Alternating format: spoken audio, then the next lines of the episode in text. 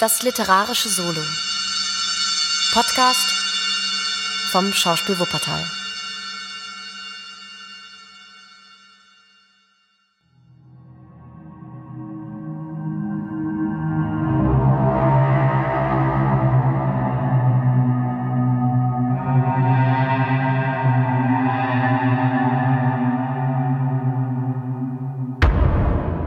Der Sandmann von E.T.A. Hoffmann. Folge 4, gelesen von Martin Petschan.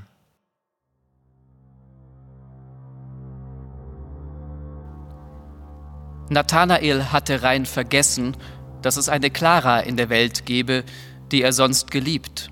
Die Mutter, Lothar, alle waren aus seinem Gedächtnis entschwunden. Er lebte nur für Olimpia, bei der er täglich stundenlang saß und von seiner Liebe, von zum Leben erglühter Sympathie, von psychischer Wahlverwandtschaft fantasierte, welches alles Olimpia mit großer Andacht anhörte. Aus dem tiefsten Grunde des Schreibpults holte Nathanael alles hervor, was er jemals geschrieben. Gedichte, Fantasien, Visionen, Romane, Erzählungen. Das wurde täglich vermehrt mit allerlei ins Blaue fliegenden Sonetten, Stanzen, Kanzonen, und das alles las er der Olimpia stundenlang hintereinander vor, ohne zu ermüden. Aber auch noch nie hatte er eine solche herrliche Zuhörerin gehabt. Sie stickte und strickte nicht, sie sah nicht durchs Fenster, sie fütterte keinen Vogel, sie spielte mit keinem Schoßhündchen, mit keiner Lieblingskatze, sie drehte keine Papierschnitzchen oder sonst etwas in der Hand. Sie durfte kein Gähnen durch einen leisen, erzwungenen Husten bezwingen. Kurz, stundenlang sah sie mit starrem Blick unverwandt dem Geliebten ins Auge, ohne sich zu rücken und zu bewegen. Und immer glühender, immer lebendiger wurde dieser Blick. Nur, wenn Nathanael endlich aufstand und ihr die Hand, auch wohl den Mund küsste, sagte sie: »Ach, ach«, dann aber: »Gute Nacht, mein Lieber.« »O du herrliches, du tiefes Gemüt«, rief Nathanael auf seiner Stube, »nur von dir allein werde ich ganz verstanden.« Er erbebte vor innerem Entzücken, wenn er bedachte, welch wunderbarer Zusammenklang sich in seinem und Olimpias Gemüt täglich mehr offenbare, denn es schien ihm, als habe Olimpia über seine Werke, über seine Dichtergabe überhaupt recht tief aus seinem Innern gesprochen, ja, als habe die Stimme aus seinem Innern selbst herausgetönt. Das musste denn wohl auch sein, denn mehr Worte als vorhin erwähnt sprach Olimpia niemals. Erinnerte sich aber auch Nathanael in hellen, nüchternen Augenblicken, zum Beispiel morgens gleich nach dem Erwachen, wirklich an Olimpias gänzliche Passivität und Wortkargheit, so sprach er doch: »Was sind Worte? Worte? Der Blick ihres himmlischen Auges sagt mehr als jede Sprache hienieden. Vermag denn überhaupt ein Kind des Himmels, sich einzuschichten in den engen Kreis, den ein klägliches irdisches Bedürfnis gezogen?« Professor Spalanzani schien hoch erfreut über das Verhältnis seiner Tochter mit Nathanael.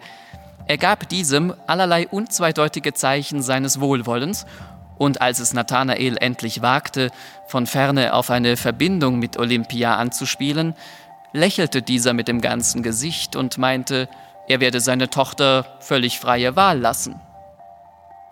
Ermutigt durch diese Worte, brennendes Verlangen im Herzen, beschloss Nathanael, gleich am folgenden Tage Olimpia anzuflehen, dass sie das unumwunden in deutlichen Worten ausspreche, was längst ihr holder Liebesblick ihm gesagt, dass sie sein eigen immerdar sein wolle. Er suchte nach dem Ringe, den ihm beim Abschiede die Mutter geschenkt, um ihn Olimpia als Symbol seiner Hingebung, seines mit ihr aufkeimenden, blühenden Lebens darzureichen. Claras, Lothars Briefe fielen ihm dabei in die Hände. Gleichgültig warf er sie beiseite, fand den Ring, steckte ihn ein und rannte herüber zu Olimpia. Schon auf der Treppe, auf dem Flur, vernahm er ein wunderliches Getöse. Es schien aus Spalanzanis Studierzimmer herauszuschallen. Ein Stampfen, Ein Klirren, ein Stoßen, Schlagen gegen die Tür, dazwischen Flüche und Verwünschungen. Lass los! Lass los! Infamer! Verruchter! Darum Leib und Leben daran gesetzt! So haben wir nicht gewettet! Ich habe die Augen gemacht! Ich das Räderwerk! Dummer Teufel mit einem Räderwerk! Verfluchter Hund von einfältigem Uhrmacher! Fort mit dir, Satan! Halt! Peipendreher! Teuflische Bestie! Halt! Fort! Lass los! Es waren Spalanzanis und des grässlichen Coppelius Stimmen, die so durcheinander schwirrten und tobten. Hinein stürzte Nathanael, von namenloser Angst ergriffen. Der Professor hatte eine weibliche Figur bei den Schultern gepackt, der Italiener Coppola bei den Füßen. Die zerrten und zogen sie hin und her, streitend in voller Wut um den Besitz. Voll tiefen Entsetzens prallte Nathanael zurück, als er die Figur für Olimpia erkannte. Aufflammend in wildem Zorn wollte er den Wütenden die Geliebte entreißen, aber in dem Augenblick wand Coppola, sich mit Riesenkraft drehend, die Figur dem Professor aus den Händen und versetzte ihm mit der Figur selbst einen fürchterlichen Schlag, dass er rücklings über den Tisch, auf dem Fiolen, Retorten, Flaschen, gläserne Zylinder standen, taumelte und hinstürzte. Alles Gerät klirrte in 1000 Scherben zusammen. Nun warf Coppola die Figur über die Schulter und rannte mit fürchterlich gellendem Gelächter rasch fort die Treppe herab, sodass die hässlich herunterhängenden Füße der Figur auf den Stufen hölzern klapperten und dröhnten. Erstarrt stand Nathanael. Nur zu deutlich hatte er gesehen, Olimpias toderbleichtes Wachsgesicht hatte keine Augen statt ihrer schwarzen Höhlen. Sie war eine leblose Puppe. Spalanzani wälzte sich auf der Erde. Glasscherben hatten ihm Kopf, Brust und Arm zerschnitten. Wie aus Springquellen strömte das Blut empor. Aber er raffte seine Kräfte zusammen. Ihm nach! Ihm nach! Was zauderst du? Coppelius! Coppelius! Mein bestes Automat hat er mir geraubt. 20 Jahre daran gearbeitet. Leib und Leben daran gesetzt. Das Räderwerk, Sprache, Gang, mein. Die Augen dir gestohlen. Verdammter, Verfluchter, ihm nach! Hol mir Olimpia, da hast du die Augen! Nun sah Nathanael, wie ein paar blutige Augen, auf dem Boden liegend, ihn anstarrten. Die ergriff Spalanzani mit der unverletzten Hand und warf sie nach ihm, dass sie seine Brust trafen. Da packte ihn der Wahnsinn mit glühenden Krallen und fuhr in sein Inneres hinein, Sinn und Gedanken zerreißend. Hui, hui, hui! Feuerkreis, Feuerkreis, dreh dich, Feuerkreis, lustig, lustig, Holzpüppchen, hui, schön Holzpüppchen, dreh dich. Damit warf er sich auf den Professor und drückte ihm die Kehle zu. Er hätte ihn erwürgt, aber das Getöse hatte viele Menschen herbeigelockt, die drangen ein, rissen den wütenden Nathanael auf und retteten so den Professor, der gleich verbunden wurde. Sigmund, so stark er war, vermochte nicht, den Rasenden zu bändigen. Der schrie mit fürchterlicher Stimme immerfort, »Holzpüppchen, dreh dich!« und schlug um sich mit geballten Fäusten. Endlich gelang es der vereinten Kraft mehrerer, ihn zu überwältigen, indem sie ihn zu Boden warfen und banden. Seine Worte gingen unter in entsetzlichem, tierischem Gebrüll. So in grässlicher Raserei tobend, wurde er nach dem Tollhause gebracht.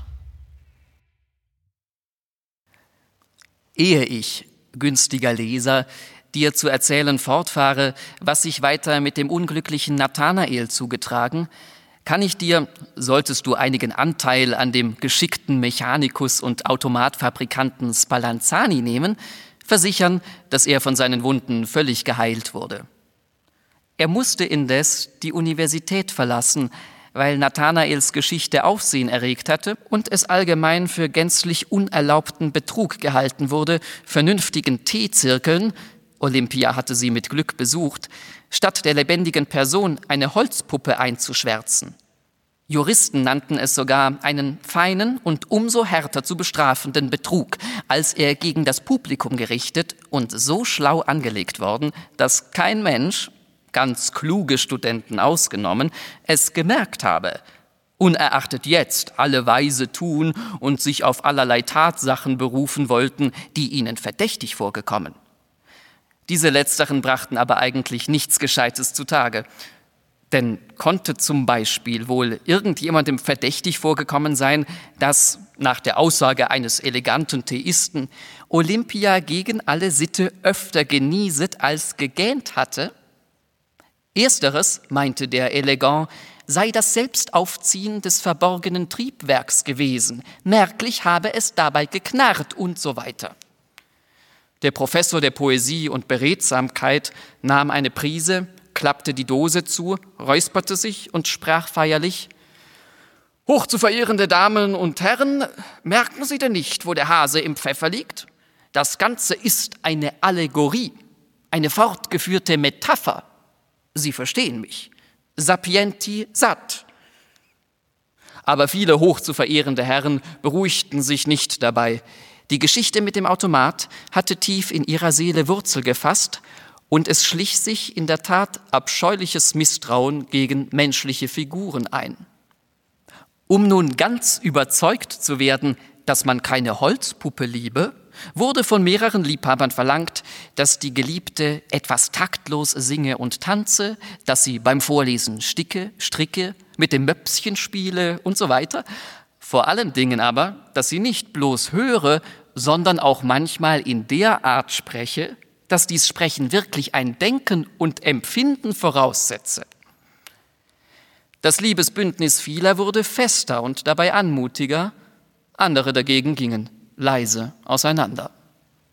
Man kann wahrhaftig nicht dafür stehen, sagte dieser und jener. In den Tees wurde unglaublich gegähnt und niemals genieset, um jedem Verdacht zu begegnen. Spalanzani musste, wie gesagt, fort, um der Kriminaluntersuchung wegen des der menschlichen Gesellschaft betrüglicherweise eingeschobenen Automats zu entgehen. Coppola war auch verschwunden.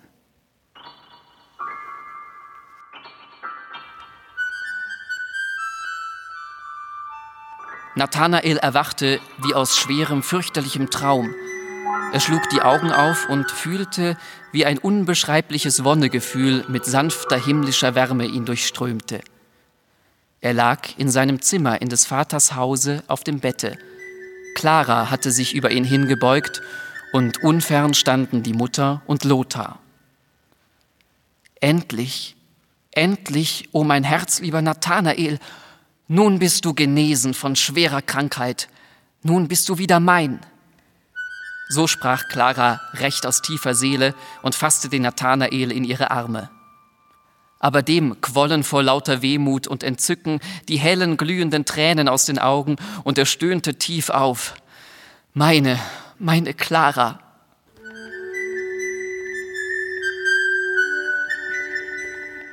Siegmund, der getreulich ausgeharrt bei dem Freunde in großer Not, trat herein. Nathanael reichte ihm die Hand. Du, treuer Bruder, hast mich doch nicht verlassen.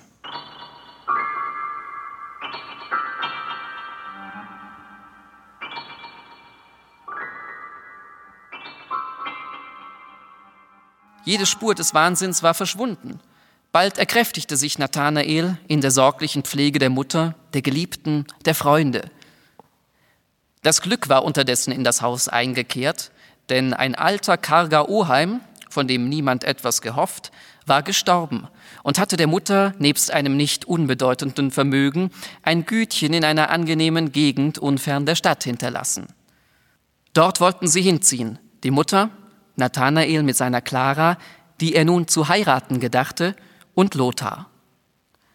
Nathanael war milder, kindlicher geworden, als er je gewesen, und erkannte nun erst recht Claras himmlisch reines, herrliches Gemüt. Niemand erinnerte ihn auch nur durch den leisesten Anklang an die Vergangenheit. Nur als Siegmund von ihm schied, sprach Nathanael: Bei Gott, Bruder, ich war auf schlimmem Wege, aber zur rechten Zeit leitete mich ein Engel auf den lichten Pfad. Ach, es war ja Clara. Siegmund ließ ihn nicht weiterreden. Aus Besorgnis, tief verletzende Erinnerungen möchten ihm zu hell und flammend aufgehen. Es war an der Zeit, dass die vier glücklichen Menschen nach dem Gütchen ziehen wollten. Zur Mittagsstunde gingen sie durch die Straßen der Stadt. Sie hatten manches eingekauft, der hohe Ratsturm warf seinen Riesenschatten über den Markt. »Ei«, sagte Clara, »steigen wir doch noch einmal herauf und schauen in das ferne Gebirge hinein.« Gesagt, getan. Beide, Nathanael und Clara, stiegen herauf. Die Mutter ging mit der Dienstmagd nach Hause und Lothar, nicht geneigt, die vielen Stufen zu erklettern, wollte unten warten. Da standen die beiden Liebenden Arm in Arm auf der höchsten Galerie des Turmes und schauten hinein in die duftigen Waldungen, hinter denen das blaue Gebirge wie eine Riesenstadt sich erhob. »Sieh doch den sonderbaren kleinen grauen Busch, der ordentlich auf uns loszuschreiten scheint«, frug Clara. Nathanael fasste mechanisch nach der Seitentasche. Er fand Coppolas Perspektiv. Er schaute seitwärts. Clara stand vor dem Glase. Da zuckte es krampfhaft in seinen Pulsen und Adern. Totenbleich starrte er Clara an, aber bald glühten und sprühten Feuerströme durch die rollenden Augen. Grässlich brüllte er auf, wie ein gehetztes Tier. Dann sprang er hoch in die Lüfte und grausig dazwischen lachend schrie er in schneidendem Ton: »Holzpüppchen, dreh dich! Holzpüppchen, dreh dich!« Und mit gewaltiger Kraft fasste er Clara und wollte sie herabschleudern. Aber Clara krallte sich in verzweifelnder Todesangst fest an das Geländer. Lothar hörte den rasenden Toben. Er hörte Claras Angstgeschrei. Grässliche Ahnung durchflog ihn. Er rannte herauf. Die Tür der zweiten Treppe war verschlossen. Stärker hallte Claras Jammergeschrei. Unsinnig vor Wut und Angst stieß er gegen die Tür, die endlich aufsprang.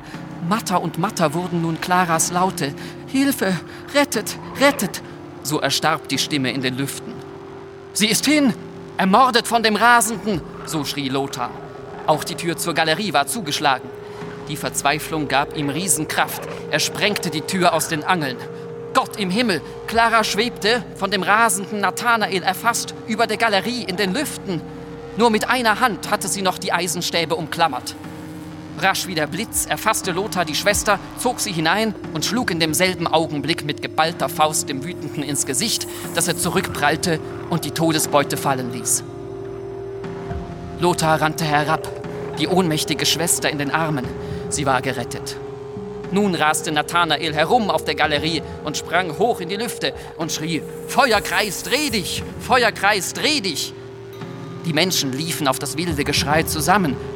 Unter ihnen ragte riesengroß der Advokat Coppelius hervor, der eben in die Stadt gekommen und geraden Weges nach dem Markt geschritten war. Man wollte herauf, um sich des Rasenden zu bemächtigen. Da lachte Coppelius sprechend: »Haha, wartet nur, der kommt schon herunter von selbst«, und schaute wie die übrigen hinauf. Nathanael blieb plötzlich wie erstarrt stehen.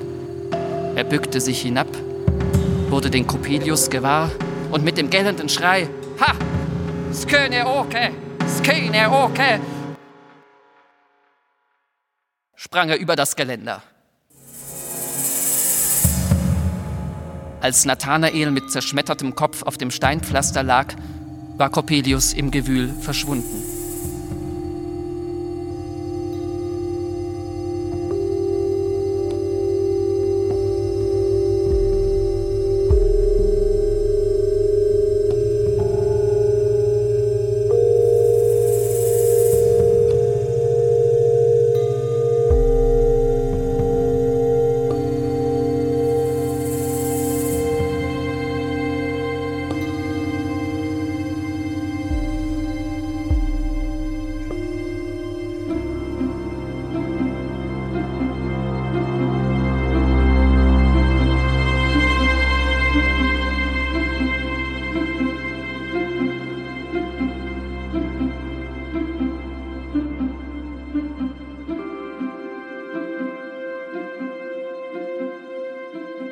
Nach mehreren Jahren will man in einer entfernten Gegend Clara gesehen haben, wie sie mit einem freundlichen Mann Hand in Hand vor der Türe eines schönen Landhauses saß und vor ihr zwei muntere Knaben spielten.